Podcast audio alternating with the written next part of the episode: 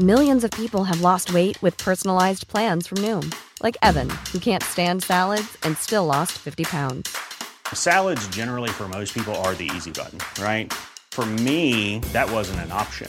I never really was a salad guy. That's just not who I am. But Noom worked for me. Get your personalized plan today at Noom.com. Real Noom user compensated to provide their story.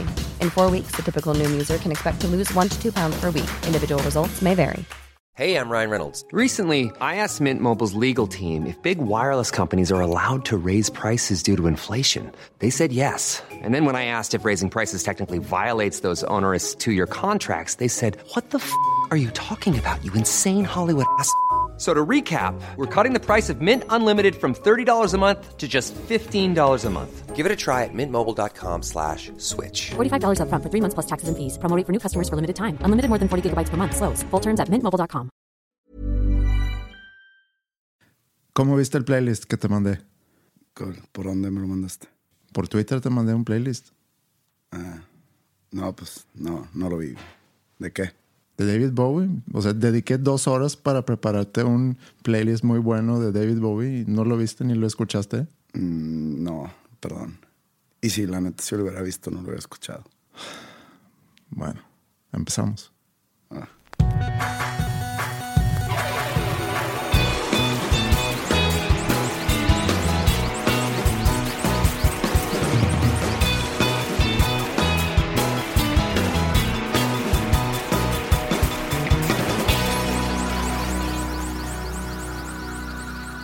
Fíjate que en la semana me topé con una tipo de situación en internet, en las redes sociales. Pues es como un mega meme, ¿no? Un mega meme. Sí, o sea que es como un meme con muchas letras, pues, con mucho texto. ok.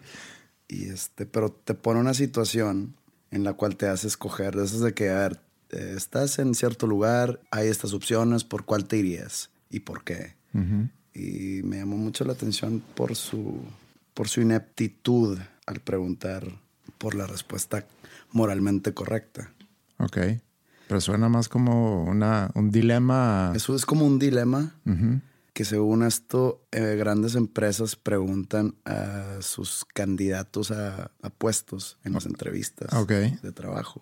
Pues dice así, este hombre se le fue dado, o sea, le dieron un dilema moral en su entrevista de trabajo. Dicen que su respuesta fue de un genio, fue de genio, ¿no? Ajá. Tú vas manejando en la noche bajo una tormenta y pasas por una parada de camión Ok. ves a tres personas esperando el camión. Una es una señora anciana, de edad muy avanzada, que parece que está muriéndose, ¿no? Ok. Esperando el camión. Otro es un viejo amigo que en el pasado salvó tu vida. Y la tercera persona es ya sea el hombre o la mujer por la cual o por el cual has soñado toda tu vida encontrar. Ok. ¿A quién escogerías tú darle un aventón sabiendo que solamente una persona cabe en tu carro. Porque tengo un carro deportivo. Pues imagínate. Solamente una persona. Sí. Entonces, si yo co- No, contesto. pero, pero todavía no acaba esto. Bueno, es que esta es la respuesta de- del tipo este. en pero no me vas a dar la oportunidad a mí de Acabando contestar. esto. Ah, Ok. Y dice, piensa bien antes de seguir leyendo. Este es un dilema ético-moral que alguna vez fue, fue usada como parte de, En entrevistas de trabajo. de solicitud de trabajo. ¿no? Podrás escoger a la viejita porque está a punto de morir. Entonces, pues, por ética o por moral o por lo que quieras, deberías de salvarla a ella. O puedes escoger a tu amigo, a tu viejo amigo que te salvó la vida porque pues le debes un favor. Y aquí es la oportunidad perfecta para regresarle el favor. Pero está la otra persona, de, supongamos que pues, es una mujer, ¿no? Que te enamoraste a primera vista y nunca jamás la vas a volver a ver. Y nunca jamás vas a volver a sentir algo así tan rápido por alguien. Y, esto- y- y ando soltero. O sea, no tengo soltero, el dilema soltero, de... obviamente. Ok. Sí. El, el candidato al trabajo que fue contratado, Ajá. que fue uno de 200 aplicantes, no tuvo problema En contestar. en contestar. ¿Cuál fue su respuesta? Yo le daría... A ver, la- a ver, espera. O sea, vas a dar la respuesta. Sí, la voy a dar. Pero yo no puedo adivinar. No, vamos a analizar su respuesta. O sea, no me das la oportunidad de, de mostrarme como genio. No, porque es que, eh, o sea, No, está bien. Di la respuesta y luego la analizamos. La respuesta de este tipo, al cual le llaman genio, fue la siguiente. Yo le daría las llaves del carro a mi amigo y que él le eche ride a la viejita o le eche aventón a la viejita al hospital. Y él se quedaría con, su, con el amor de su vida a esperar el camión. Eso fue su respuesta. Y lo te dicen abajo como moraleja, siempre piensa afuera de la caja. Bueno, eso dicen en inglés, no sé cuál sea el, Sí, pues la así se... traducción exacta. Yo creo que sí. Esto es una estupidez gigantesca.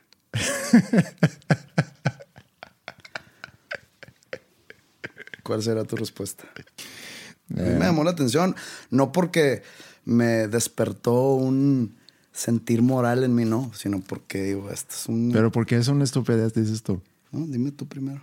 Me he topado con algunos de estas, eh, o algunas de esas adivinanzas o moralejas, o no sé cómo se puedan llamar. Y, y son para eso, para ver un poco tu proceso de, de pensar. Y ese tipo de preguntas no es que tenga una respuesta correcta o incorrecta, sino es más interesante ver cómo puedes tú utilizar la información que está dentro de, de esa pregunta o de esa historia para ver cómo lo pudieras tú resolver. Tiene un poco que ver con solución de problemas también. Tengo otro que te pudiera yo dar. Pero, ¿por qué me ofreces otro si ya tenemos uno? ok, está bien. Bueno, pero ¿por qué te llamó la atención y por qué piensas que es una estupidez? tú, tú di primero. Pues ya me diste tú la respuesta. Entonces, cualquier respuesta que yo pueda dar, pues ya no va a hacer sentido. O sea, si te digo que... No, deja- bueno, que, que da- dame tu opinión de esto. Lo que pasa con este tipo de preguntas o adivinanzas es que te encierras y por eso dice al final piensa fuera la caja. Tú te encierras normalmente y piensas, bueno, tengo que subir una persona a mi carro. Entonces empiezas con eso. O sea, y empiezas a escoger entre esas tres. Y el que logra salirse de la situación y logra salirse un poco de la pregunta y ver las otras opciones y decir, bueno, nunca me dijeron que no puedo yo dejar el carro con, con mi amigo, por ejemplo. Yo creo que esa es lo que buscas en una persona cuando haces ese tipo de preguntas. Es cómo logras, con la información que tienes, darle vuelta a eso y sacar una solución a lo mejor alternativa o poco esperada. Pues mira, si yo fuera el que contrata, yo mandaría a este güey directito a la chingada. ¿Por qué? Porque no contestó mi pregunta. ¿A quién le echarías aventón? No, ¿qué harías? Él está prestando el carro a su amigo para que llegue la viejita al hospital y yo, mo, no señor. Acá fue, ¿a quién le echarías aventón? No me contestaste. Y no funciona así. ¿Qué haría yo? Pues yo recojo a la, a la morra. A mi amigo viejo, pues luego se la pago. Si tanto es mi amigo, luego se la pago.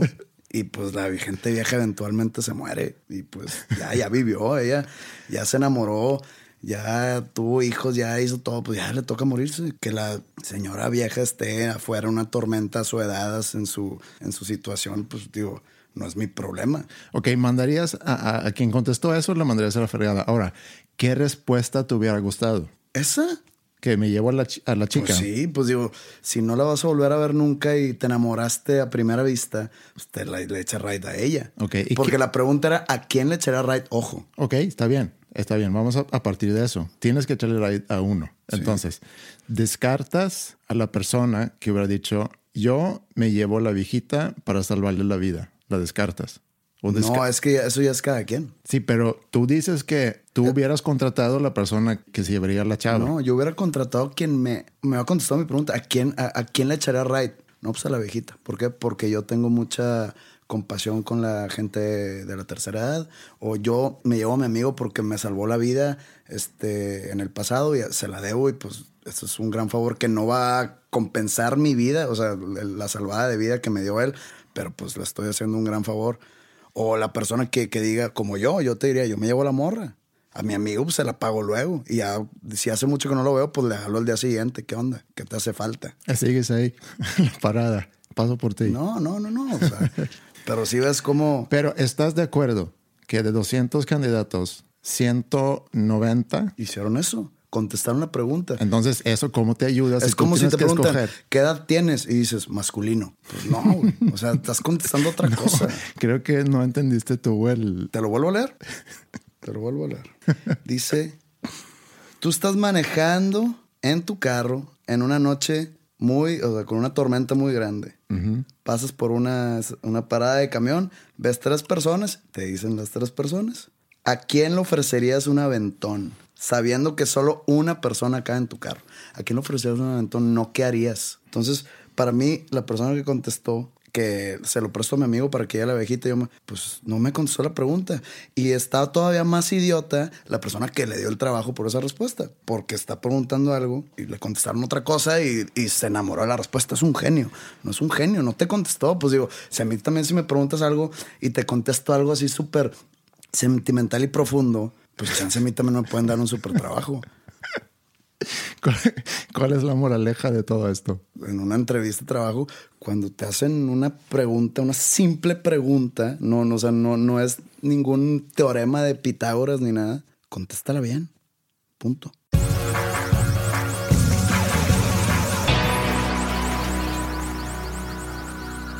Te mandé un artículo eh, de Esquire, Esquire UK, una entrevista con Noel Gallagher. ¿Tuviste oportunidad de, de leerlo? Por segunda semana consecutiva me aburriste bien, bien denso con tus artículos. O sea, no leíste nada. Sí lo leí, malamente. O sea, no eres fan de Noel Gallagher. O sea, conozco Oasis, Oasis, desde niño. Sí. Nunca fui fan. Sí supe de su existencia era cuando pues yo veía MTV todo el día. Cuando había música que valía la pena. O sea, cuando fueron la banda más grande del mundo. Para mí nunca lo fueron. Se crean los, la reencarnación de los Beatles y no, o sea, no. Sinceramente, a mí la música de Oasis, de Oasis se me hace de lo más simplona que hay. Sin demeritar el gusto de la gente que nos está escuchando, que sea fan de Oasis, no hablo en sí de, de las composiciones, sino más del arreglo, como que está, es demasiado simplón. No, está bien. Y eso es de cada quien. Yo Sí, creo que... eso lo de cada quien. Yo, yo, yo sí era muy fan de Oasis y muy fan de Noel Gallagher. Se me hace que es de las personas más, eh, digo, en el, en, en el rock and roll o en la música en general, es la persona más divertida y se da unos buenos tiros con cualquier comediante. Leer una entrevista con él o, o escuchar una entrevista con él, para mí es un gran entretenimiento. Pero Pero yo me reí solo una vez, que le dice que hablan sobre los, las reseñas de una revista The Guardian. Ajá. No, o sea, hablándole a músicos, ¿no? De que no puedes basar tu vida o tu felicidad en reseñas. Sí. Que llega gente y le dice que no, ¿cómo te ha ido? No, pues muy bien, este, solo he tenido una mala reseña con mi disco. Sí. De que, ¿cómo? Y luego le dice que aquí está tu segunda. sí. Eso es lo único que me hizo reír. Lo demás se me hizo así como. Yo creo que se gancha adrede. O sea, lo vi muy ganchado con Tom York. creo que está muy consciente que es su forma de entretener también. Pero digo, no te mandé el artículo para hablar sobre Noel Gallagher, sino sobre algunas cosas que él menciona en el artículo, que luego yo lo relacioné con, con otras cosas y de eso quisiera hablar. Ok. Él en ese artículo hablaba mucho sobre que ya no hay estrellas de rock. De acuerdo. Y, y con estrellas de rock se refiere más bien con esa actitud vale madrista, o sea, no solamente gente que ha- haga música de rock, sino esos personajes que se creen más grandes que la vida misma, que no les importa que digan y que puedan entretener inclusive en los medios. Da unos ejemplos, menciona algunos artistas como Alex Turner y de Arctic Monkeys, Miles Kane y los chavos de, de Royal Blood y dice que todos se ven muy bien, todos se ven muy rock and roll, pero pues no tienen nada divertido que decir, no entretienen y dice ahí que me dio No, mucha pero risa. lo dijo, lo, lo dijo sarcásticamente que todo el mundo se ve bien, ¿no? Dice, este, con sus, con sus skinny jeans y sus botas, este, sí, se ven muy bien. Y luego dice, mi gato es más rock and roll que todos ellos juntos. Sí. Y yo estoy de acuerdo con él. Ya no hay rockstars. Y yo creo que hay varios, varios factores. Número uno, el rock and roll está muerto desde hace unos cinco años, tres años. Número dos, ahora los supuestos rockstars con todas las redes sociales ya mataron la mística que existía en ese entonces cuando él habla de los noventas. Sí. Ya cualquier persona que es rockstar, entre comillas, sube fotos o videos de que haciendo su lavandería, o lavando platos, o comprando el súper, o miren el gran sándwich que me comí. La- esa actitud y esa mística rockstar ya no existe tanto porque no existe la música y aparte ya en los noventas los rockstars tenían ese comportamiento, esa actitud, los que tocaban rock, quitando los raperos, porque antes los, los estrellas de pop pues eran lo que se veían como más fresas, como más arregladitos y más, este, digamos, galanes o no sé. Y ahora Es todo lo contrario. Ahorita yo, si viene, por ejemplo, Justin Bieber, lleno de tatuajes y drogadicto y que lo, lo arrestan cada una semana sí, una semana no. Y dices tú, ah, es, es bien malo. Pero luego pues escuchas su música y, y la verdad, pues a mí, a mí me da risa. O sea, yo ya le creo más a un rockstar que sea calladito, que, que toque rock. Yo prefiero ahorita un frontman de una banda de rock que no ande subiendo fotos este, sin camisa para mostrar lo mamey que está o que esté en medio de los escándalos. O sea, mejor calladito y que su música hable por él en vez de estar dando de qué hablar con escándalos y con arrestos y con amigos drogadictos y la verdad eso es, eh, en eso ha cambiado mucho Y era justo lo que yo quería eh, comentar, de que entonces, ¿quiénes son los rockstars de hoy? Porque a lo mejor se, de- se parte un poco de la música, ya es más hablando de... Y, y yo creo que él también se refiere a eso cuando habla sobre, sobre rockstars, que es más bien estilo de vida o cómo estás percibido en los medios. Y creo que tienes un muy buen punto en que a través de las redes sociales ha cambiado mucho el acceso que nosotros como público o el público pueda tener a, a esas personas y entonces te enteras de más cosas y te enteras de cosas que a lo mejor mata un poco ese mito de, del rockstar. Pero por otro lado, cuando hablas del popstar, que, que puede ser que lo divides un poco como el rockstar es el malo, el popstar es el más fresa, Eh, no no no estoy diciendo que así era percibido antes pero también creo que tiende a haber en, en la industria de la música el que quiera compensar su linda actitud que representa su música con un comportamiento malo. O sea, no está muy ligado necesariamente a la música que, que tocas. Digo, hablando de Justin Bieber. ¿por qué se le dice rockstar a Justin Bieber o al güey de Maroon 5 porque está todo tatuado ah no este es rockstar pues es que rockstar viene del género rockstar o sea ahora porque Imagínate que un día me pongo una camisa de cuadros y de repente eso me hace un country star. Pues no. No, pero tiene más que ver con el comportamiento y tu actitud o con tu estilo de vida eh, o tu forma de, sí, tu forma de comportarte, no tanto con la música. O sea, si lo separamos un poco y si tratamos de ver cuáles son los rockstars de hoy partiendo no de la música, sino de un comportamiento o una actitud. Pero es que hay que encontrar entonces otro, un, un sinónimo para rockstar, porque el rockstar en la misma palabra está el género. Sí. O sea, yo no, yo no puedo llamarle rockstar a, a- a Justin Bieber, porque pues no, eh, la palabra esa la cambiamos a, no sé, diva. Pero también estás de acuerdo que puedes tú decirle a algo que tú haces que eso es muy rock and roll. O sea, no hablando de la música. Te voy a dar un ejemplo que lo, lo he mencionado antes y es algo que yo admiro mucho, que es Richard Branson. Para mí Richard Branson en muchos sentidos es rock and roll. O sea, como él conduce sus negocios, el pelearte contra el grande, el salir en los medios, el que no importa lo que los demás piensan de él, para mí es rock and roll y no tiene nada que ver con música. Hay por ejemplo, hay otro género que también es usado mucho, sí, que es el punk. ¿Sí? De que, ah, esta persona que está haciendo, por ejemplo, nosotros, imagínate, nosotros con este podcast. Ujú. Nosotros somos punk. porque haz de cuenta somos, no sé, pioneros de alguna manera y porque estamos este, nadando contra la corriente, nadie escucha podcast, porque estamos haciendo esto, que vamos en contra de, de la manada, es- somos unos punks, ¿no? O sea, el punk también es un género, Sí, es un pero- género de música que los seguidores del punk en los 70s iban en contra de la sociedad. Entonces, o sea, eran los inadaptados, digamos. Por el género de música se les quedó a ellos punk y se quedó toda la actitud punk. Yo digo que el rockstar o la actitud de, de malandrino, de que me vale la vida y me vale que piensen de mí, todo eso, porque así se comportaban los rockstars en todo su esplendor de la palabra rockstar, que están en una banda de rock y son estrellas. Y ya se queda la palabra como si fuera una característica de personalidad, en vez de ser realmente un rockstar, una estrella de rock. Pero bueno, vamos a, a- a quitar rock entonces y, y vamos a pensar en lo equivalente al rockstar como nosotros Eh, crecimos, a bu- bu- buscar un sinónimo. pero sin buscar ese sinónimo. Bueno, seguir llamándole rockstar, pues. Seguir llamándole rockstar. ¿Quiénes son los rockstars de hoy entonces? Hablando de actitud, nada más. Pues Kanye West. Sí, yo apunté Kanye West como un rockstar que aparentemente no le importa lo que los demás piensan de él. Dice lo que, lo que realmente quiere y, y es, yo creo que brutalmente honesto en todo lo que dice. Sí. Digo, no soy seguidor de su música, pero siempre que veo que hay algún tipo de entrega de premios y lo pasan a él que está presente, Sí. estoy con la expectativa de que algo interesante puede llegar a pasar. Lo mismo que pasaba cuando le entregaban algún tipo de premio a Oasis.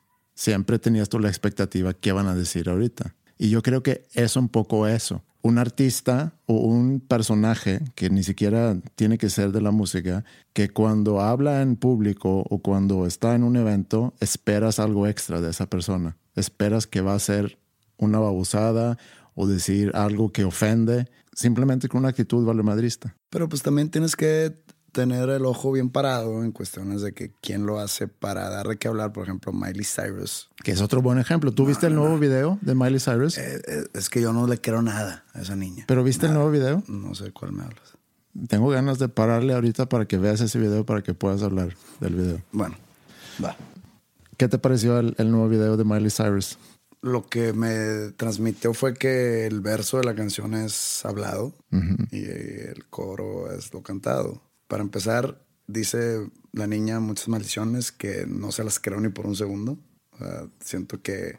Estamos hablando de la Debes- canción BB Talk. Sí, el video que sale vestida de, de bebé. Que se le ve por ahí el pezón. Si te clavas, muy clavado. Fíjate que siempre me ha gustado su voz, pero no su voz al cantar, su voz al hablar. Sí, tiene una voz muy grave. Se me hace así muy sexy. Pero luego ya lo transmites a todas las estupideces que dice. Y como que ella se balancea un poco lo malo con lo bueno. Te lo quería mostrar porque a mí me sacó mucho de onda cuando vi ese video. Y no es que sea algo nuevo, porque siento que en la cultura pop estamos empujando los límites, o se está, yo, yo no digo que yo estoy formando parte de los que están empujando límites, pero en la cultura pop se está constantemente empujando los límites y no sé qué sigue. O sea, salir encuadrado en un video, pues ya salió encuadrada en, en un video. No sé qué sigue realmente y entiendo que esto cae en, en la categoría de, de shock. Pues lo que antes hacía Alice Cooper y lo, lo continuó haciendo Marilyn Manson. Y yo creo que cae más en shock lo que hizo Marilyn Manson en los noventas, haciéndose llamar reverendo de la iglesia de Satán y Sí. rompiendo Biblias en pleno escenario. Yo lo viví, eso en un concierto que fue Marilyn Manson de niño, rompiendo Biblias en un estrado. Todo eso causaba shock.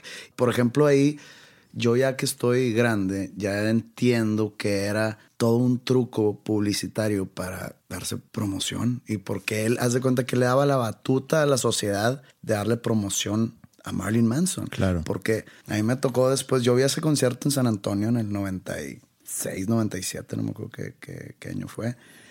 Y tres, cuatro años después le tocó venir aquí a Monterrey. En todos lados donde se presentaba Marilyn Manson había manifestaciones de cristianos, católicos y todo eso, de que no, que no se presente. Y eso le- le- los medios cubrían esas manifestaciones y se hacía noticia. La, la gente lo veía con morbo, todo eso. Entonces eso causa que, a ver, ¿qué es esto de Marilyn Manson? Los que no conocían. Deja, deja ver, deja comprar Claro. un boleto para ir a ver. Y, y toda esa gente que se manifestaba en contra no sabía que le estaba dando Vuelo nada más. vuelo, nada sí, más. pues a- no, hay, no hay mala publicidad. Entonces, eh, ya más crecidito y ya un poco de experiencia en el mundo del ent- entretenimiento, ya digo que, ay, o sea, esto era todo un truco. Y yo creo que igual todos estos, o sea, todo Miley Cyrus eh, es un personaje que ella creó. O sea, la Miley Cyrus, o sea, es, es exactamente como era a Hannah Montana, que, que, o sea, era un personaje en una, no, la verdad no, no, no sé qué era, no sé si era una película o... No, era una serie de televisión. Y entonces yo creo que esta Miley Cyrus es otro personaje creado por ella misma o por su equipo de, de imagen o su equipo de promoción. O sea, no puede ser que, que siempre saque una jalada nueva, o sea, o que salga encuerada. En, lo que sigue es que en su siguiente video sea un video de sexo, Sí. eh, pornográfico. Y podemos opinar lo que queramos sobre ella o su música o su estilo. A lo que quiero yo llegar con eso es preguntar si ella es la nueva estrella de rock. O sea, si ella representa las estrellas de rock de hoy. Es que el problema es que yo no le creo, entonces yo no le puedo dar ese mote. Igual a Justin Bieber no le creo. Ok. Y no, no le puedo dar ese mote. A Noel Gallagher le creo. Noel Gallagher, el guitarrista y compositor de Oasis, ¿no? Por si alguien se perdió en el camino. A él sí le creo. Sí le creo a Morrissey, que se vende como una persona asexual totalmente, eh, vegana al 100%. Y eso lo hace un tipo de rockstar porque él dice y hace lo que él quiere. en los conciertos de, de Morrissey no venden ningún tipo de carne animal y se, se sale con la suya porque la gente llega y no puede comprarse un hot dog. Y no, imagínate si yo al tocar en el Auditorio Nacional digo que yo no quiero que vendan cerveza. Yo estoy en contra de la cerveza. O sea, el Auditorio Nacional me me pintar un dedo. Dice, no, pues sabes que no nos interesa. O sea, Morrissey se sale con la suya, Morrissey dice lo que quiera, a él le creo. Sí, pero estás hablando de Morrissey que tiene que cincuenta y tantos años Sí. y, tiene, y estás hablando de Noel Gallagher que tiene 47, 48 años. ¿Quiénes No, son los estoy- nuevos? Los estoy comparando, o sea, los nuevos no les creo. Lo que podemos concluir es ya no hay rockstars, ya no hay estrellas de rock. Eh, sí los hay en cuanto a, a personalidad. Ah, Justin Bieber y Miley Cyrus. Gente así que, pues, que se la vive en escándalo tras, tras escándalo. O sea, Miley Cyrus fue noticia hace, no, hace relativamente poco porque llegó a una alfombra roja con pelos en la axila. Obviamente todo eso está pensado. A ver, ¿qué tengo en este mes? Tengo la- los Grammys a finales de mes. Ah, pues que me, me dejo crecer los pelos de la axila para enseñarlos y hacer noticia. Ándale, buena idea. O sea, todo eso es pensado. Obviamente pasaron los Grammys y se rasuró. Me da, me da risa, pero de pena ajena. No hay No autenticidad. hay autenticidad. Bueno, pues a lo mejor lo que podemos concluir es, como dijiste tú, el rock está muerto. Y Pero mucha gente se va a preguntar, ¿por qué dice Pepe que el rock está muerto? bueno, ¿por qué dice Pepe que el rock está muerto? El rock como género.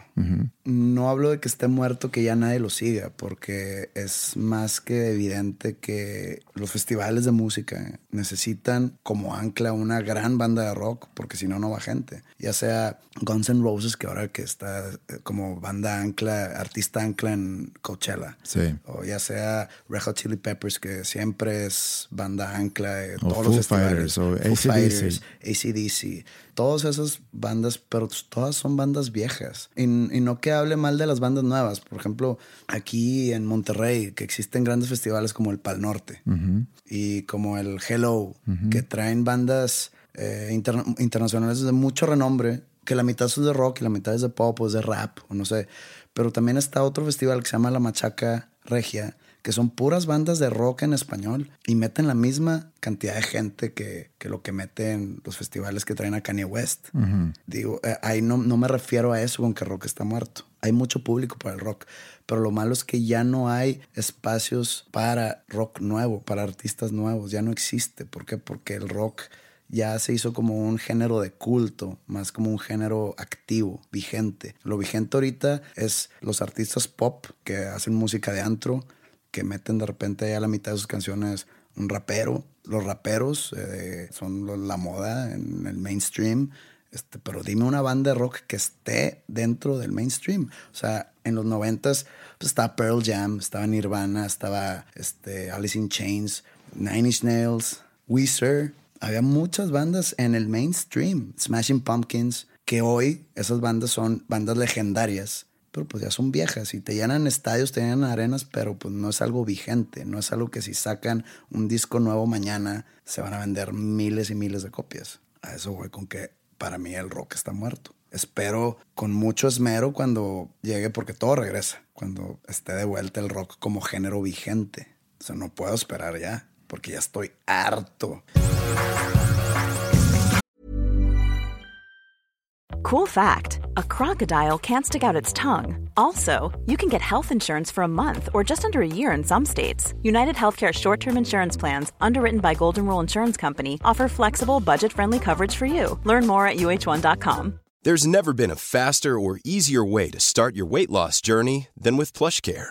PlushCare accepts most insurance plans and gives you online access to board-certified physicians who can prescribe FDA-approved weight loss medications like Wigovi and Zepbound for those who qualify. Take charge of your health and speak with a board-certified physician about a weight loss plan that's right for you. Get started today at plushcare.com slash weight loss. That's plushcare.com slash weight loss. plushcare.com slash weight loss.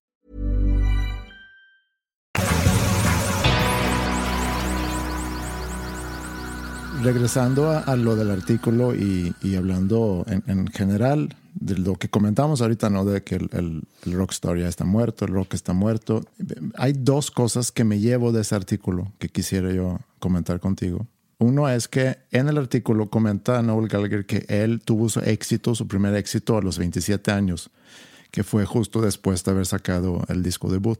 entre Definitely Maybe, que es el primer disco, y el segundo disco, que es What's the Story, Morning Glory. Y la segunda es, hablando de la actitud de rock and roll, eso de tomar riesgos y vivir tu vida sin que te importe demasiado lo que piensan los demás y que no llegas al final de tu vida arrepentido. Y si empezamos con, con lo primero, reflexioné sobre el hecho que él tuvo su éxito a los 27 años. Cuando muchos se han muerto a los 27 años Sí. como leyendas. Ajá, y ese es otro punto que quiero sacar aquí, pero mi reflexión fue, o, o lo que me interesó, fue cuándo se puede decir que un músico tiene su punto más alto en su carrera, hablando de la creatividad. O sea, ¿cuál es la cumbre creativa en la vida de un músico? Y leí un artículo que hablaba justamente de eso, y de hecho habían hecho como un estudio. Agarraron a 10 bandas, Radiohead, Zeppelin, The Beatles, The Who, The Ramones, Pearl Jam, Nirvana, The Smiths, Pink Floyd y The Smashing Pumpkins.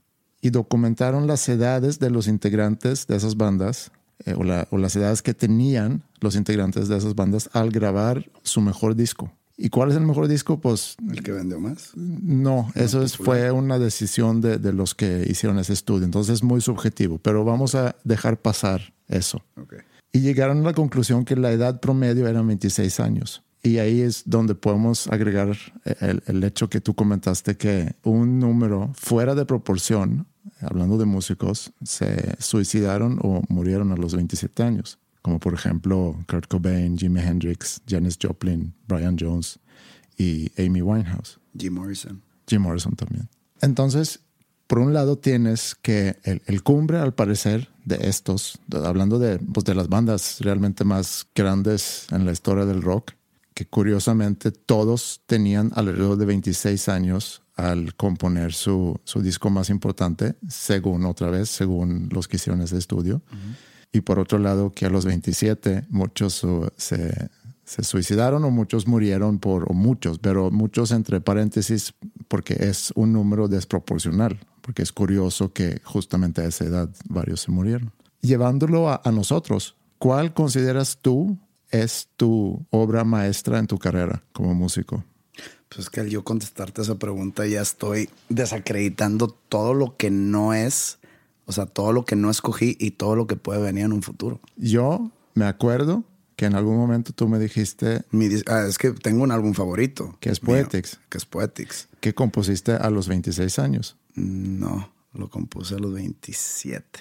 27. Bueno, lo cual es interesante porque cae en el mismo, o sea, Pero esto, en el mismo. pero esto es mi opinión sobre mi trabajo. O sea, yo escogí este disco de mi propio trabajo. Que alguien más escoja y diga, su mejor disco es el primero, entonces te puedes decir, lo compuse a los 16. Sí. Yo, sin conocer realmente la, la obra de Panda, si tú me dices, yo- o sea, sé cuáles son los discos, sé cu- cuántos discos son, y sin duda el disco que destaca, sin haber escuchado a todos los discos, sin duda el disco que destaca es un disco conceptual, un disco doble. Para alguien que nada más ve la discografía sin realmente meterte a escuchar, puedes decir, oye, eso destaca. Sí, definitivamente. Y luego a lo mejor pudiera yo cambiar la opinión al escuchar todos los discos, pero destaca por su conceptualidad.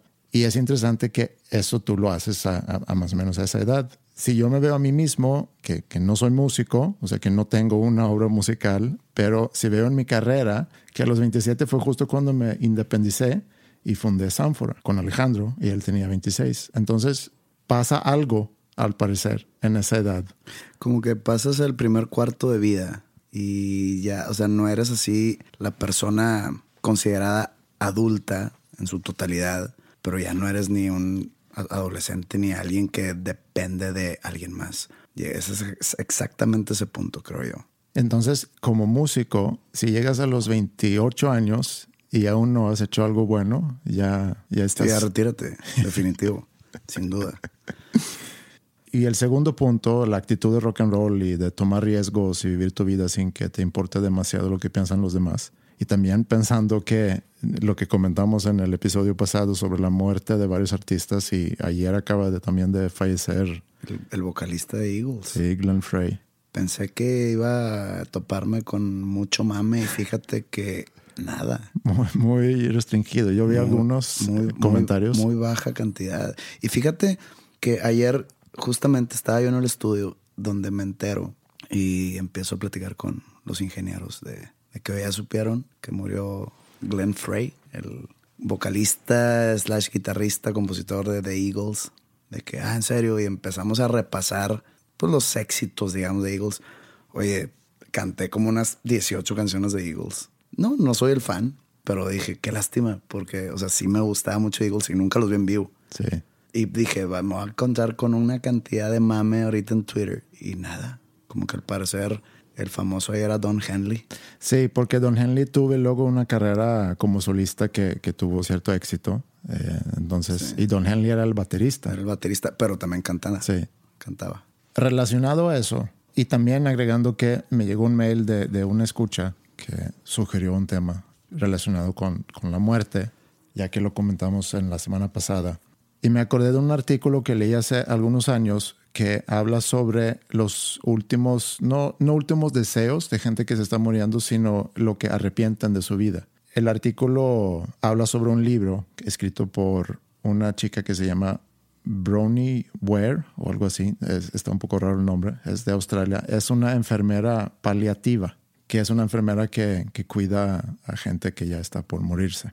El libro se llama The Top Five Regrets of Dying, eh, salió en el 2012 y ¿El artículo o el libro? el libro. No he leído el libro, pero en el artículo mencionan las cinco cosas que gente que está por morirse arrepienta de su vida. Entonces quisiera repasar eso contigo y, y que opinemos sobre, sobre estas cosas y a ver si nosotros estamos por buen camino o si hay algo que a lo mejor deberíamos empezar a cambiar en nuestras vidas para no llegar a nuestros últimos días eh, lamentando cosas. A ver. ¿Tú qué crees que es la primera cosa que gente que está por morirse lamenta de sus vidas? Yo creo que pasar más tiempo con sus seres queridos. Si descuidaron ya sea a sus hijos o a sus padres. Eso está en el segundo lugar. En segundo, Sí, el primer lugar es que hubiera tenido el valor de vivir mi vida fiel a mí mismo y no según las expectativas de los demás. ok. O sea, el remordimiento de no haber intentado cumplir con tus sueños. Muy válido también. O hay cosas que, por ejemplo, lo mismo, el que dirán, te frena por hacer, sueños por cumplir, metas por completar. Sí. No sé, muchas cosas que se quedan como el que hubiera, ¿Qué hubiera pasado que hubiera pasado sí. si no hubiera hecho caso a lo que decían los demás? Sí, o, o si lo hubiera intentado nomás por a ver qué pasara. Yo creo que eso sí puede ser algo muy fuerte, porque pueden salir ya sea cosas profesionales muy, muy buenas, cosas personales, sentimentales, que te perdiste con el simple hecho de haberle dado una oportunidad. En segundo lugar está lo que tú dijiste, que no hubiera trabajado tanto. Y esto lo dijo cada paciente masculino, que se perdieron la juventud de sus hijos, que no hubieran trabajado tanto, sea, que, que hubieran pasado más tiempo con actividades, con hobbies a lo mejor, o, o simplemente más tiempo con la familia. Que creo que es seguramente difícil que tú vayas a llegar y, no sentir eso, porque siempre está el que siempre pudiste haber hecho más. O sea, yo también lo pienso. Eh, alguien que me ve desde afuera puede o no decir que soy un buen papá, pero yo pensando en mi rol como papá, por supuesto que digo que siempre hay más cosas que yo puedo hacer, siempre pudiera yo mejorar como, como papá. En el tercer lugar, que hubiera tenido el valor de expresar mis sentimientos. O sea, mucha gente guardó sus sentimientos para, para no causar fricción con otras personas o como resultado consideraron haber tenido una existencia mediocre y no lograron convertirse en las personas que eran capaces de convertirse. O sea, no se realizaron por guardar sus sentimientos. Yo creo que eso puede ser las más fuertes. Sí. Y ahí es donde, donde yo me pongo a pensar, si tú llegas y sabes que te quedan, no sé, horas, días o pocas semanas de tu vida, todo lo que pasa por tu cabeza y como lo comentamos en un, en un episodio cuando te hablaba sobre la experiencia que yo tuve con mi suegro y verlo ya consciente que, que me voy a morir y todo lo que seguramente pasó por, por su cabeza. Y él no era una persona de mucho compartir sus sentimientos. Estaba seguramente dando vueltas a muchas cosas, aunque no lo compartía. Debe ser horrible llegar y saber que ya no hay nada que yo pueda hacer al respecto. O sea, yo nada más lo puedo lamentar y nada más me puedo arrepentir. Pero el que no expresaste tus emociones, como dices tú, para mí, de los tres que hemos visto ahorita, creo que es el, el más fuerte. Sí, definitivamente. Yo sí creo que es el más fuerte porque sentimiento no expresado se empieza a pudrir dentro de ti y nomás te hace más miserable lo que deberías de ser. Sí, y sobre todo cuando te das cuenta de las consecuencias, porque a lo mejor fuiste muy inconsciente durante muchos años, guardaste muchos sentimientos sin realmente pensar en las consecuencias de estártelas guardando. Bueno, el cuarto es que me hubiera mantenido en contacto con mis amigos. Muchos habían sumergido en, en, sus propias vidas y habían dejado a un lado amistades. Y todos extrañan a sus amigos cuando se están muriendo. Hay muchas formas de mantenerte en contacto con amigos. No necesariamente se tienen que ver a cada rato porque hay muchas cosas en tu vida que ocupan gran parte de tu tiempo. Digo, si yo nada más veo a mi propia vida, pues tengo un trabajo, tengo una familia y tengo ciertas actividades personales que, a las cuales quiero dedicarle tiempo y mantenerte en contacto y estar viendo a todos tus amigos frecuentemente, pues es imposible.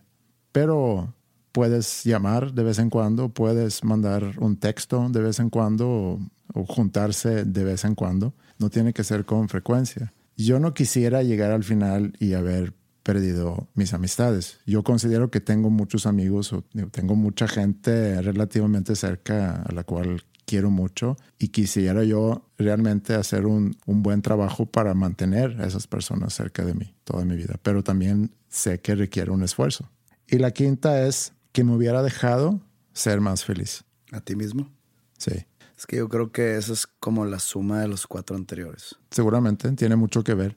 Muchos entendieron al final de sus vidas que la felicidad era una decisión propia. Se habían quedado en, en patrones o hábitos eh, siendo conformistas.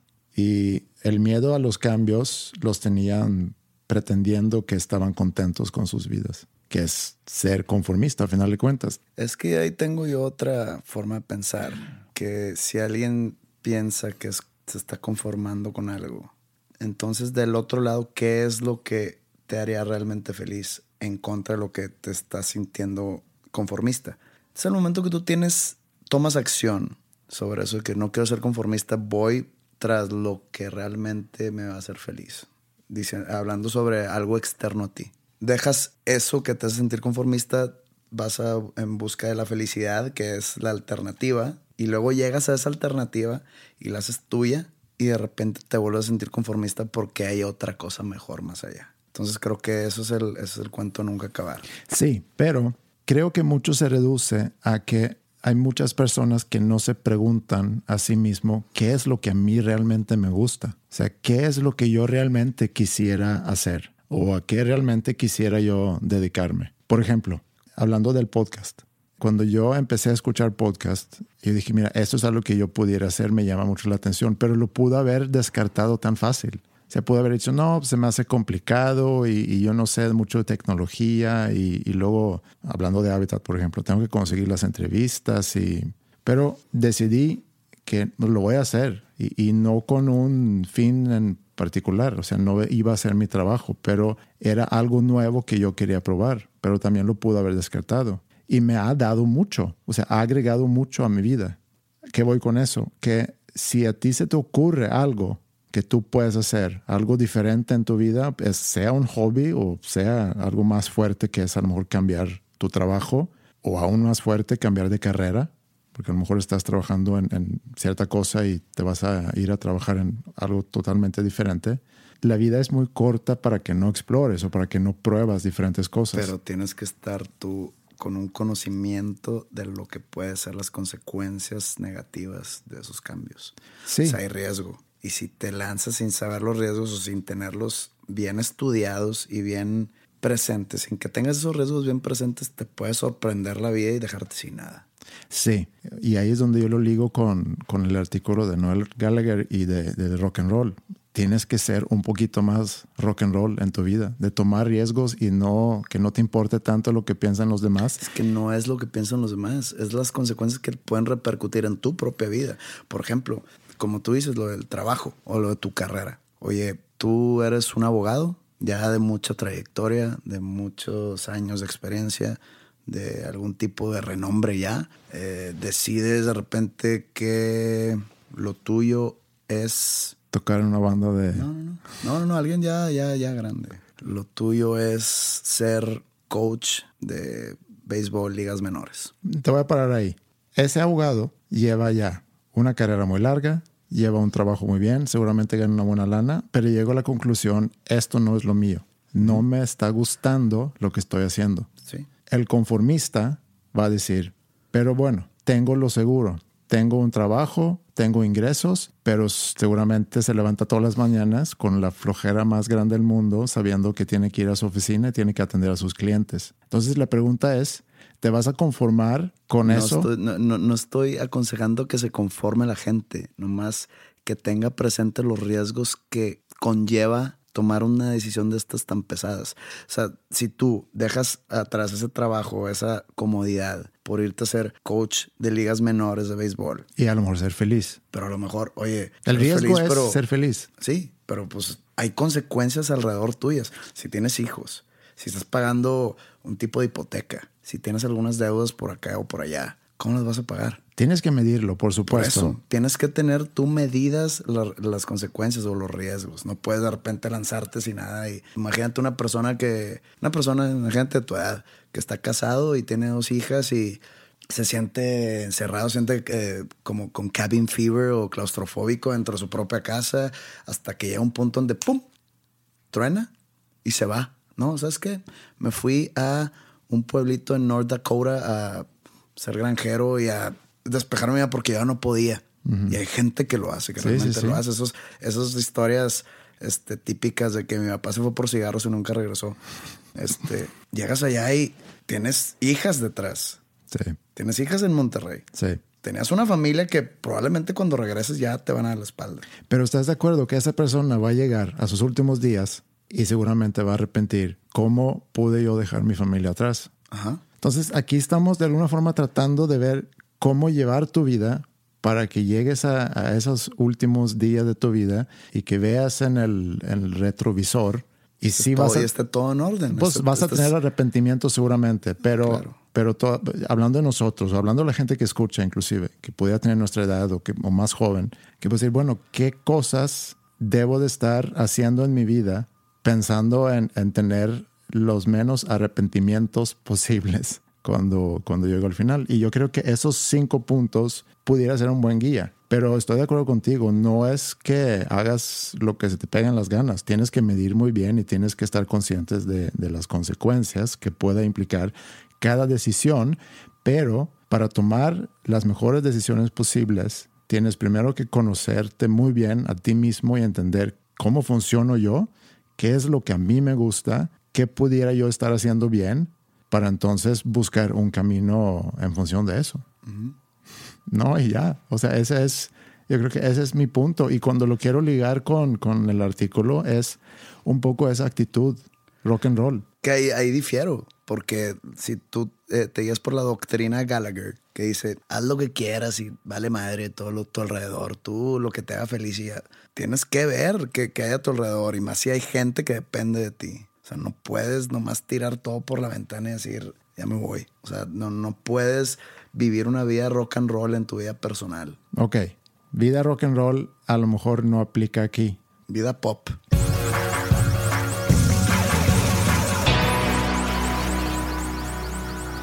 ¿Cómo podemos resumir este episodio, Pepe? No, me la jugaste. Porque la vez pasada te pregunté yo y yo resumí. siempre va a haber algo mejor de lo que tienes. Siempre. Y siempre va a haber alguien mejor que tú en lo que haces. Si te compras un carro en el cual dices, yo di todo en mi vida por tener este carro, a la semana vas a ver un carro que te va a gustar más que el tuyo. Sí. Lo mismo con una casa, lo mismo con tu pareja, lo mismo con tu trabajo, con tu estilo de vida. Siempre hay algo o alguien mejor. El problema no es eso, no, no, no es decir, no, pues ya valió madre, nunca voy a ser feliz. ¿No? Y ya lo, ya lo dije en, una, en un episodio pasado. O sea, si tienes algo que amas, agárralo fuerte y no dejes ir. Sí. Porque mi consejo no es confórmate, es ya lo tienes, ya te hace sentir, ya sea un trabajo, ya sea una casa, ya sea un carro, ya sea una pareja. Siempre va a haber algo mejor en tu mente. Siempre, si dices, sabes que esta persona no es, no es suficiente para mí, no es lo bueno suficiente para mí, voy a buscar a alguien mejor. Vas a encontrar esa mejor, entre comillas, y va a haber alguien mejor. O es más, hasta tu pasado se te va a hacer mejor. la, la mente es muy inteligente para jugar en contra tuya. Es difícil, es una situación muy difícil y, y es verdad todo lo que digo. O sea, siempre hay algo mejor. Pues a lo mejor esa es la conclusión. No seas conformista, pero cuando tienes algo que realmente amas o que te gusta, agárralo fuerte. Agárralo fuerte. Es que eh, se resume en la típica frase esa de el pasto siempre está más verde del otro lado. Y la verdad no quería tirarla, pero porque es muy cliché. Ya lo tiraste. Pero ya la tiré porque sí engloba eso. Siempre el pasto va a ser más verde en la casa de enfrente. Muy bien. Antes de terminar, nada más quiero dejar una recomendación. Eh, un amigo y colega de nosotros que se llama Roberto Martínez acaba de sacar su podcast, que es un podcast en video. Y si estás escuchando cuando sale este episodio, jueves, eh, ese mismo día, se me hace, sale eh, su segunda entrevista en ese podcast y es conmigo. Entonces lo pueden ver en YouTube y ojalá les guste. Recomendado. Y nos vemos próxima semana aquí en Dos Nombres Comunes. Y como canción queremos poner una de The Eagles en tributo al recién fallecido Glenn Frey y es una canción escrita por él llamada Take It to the Limit.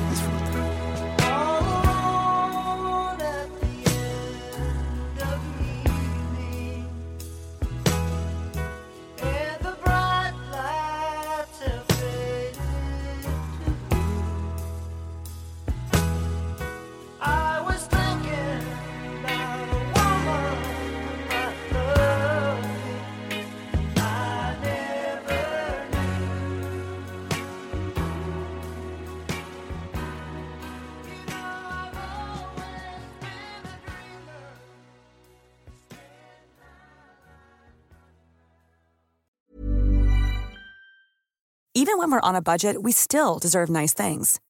Quince is a place to scoop up stunning high end goods for 50 to 80% less than similar brands. They have buttery soft cashmere sweaters starting at $50, luxurious Italian leather bags, and so much more. Plus, Quince only works with factories that use safe, ethical, and responsible manufacturing. Get the high-end goods you'll love without the high price tag with Quince. Go to quince.com/style for free shipping and 365-day returns.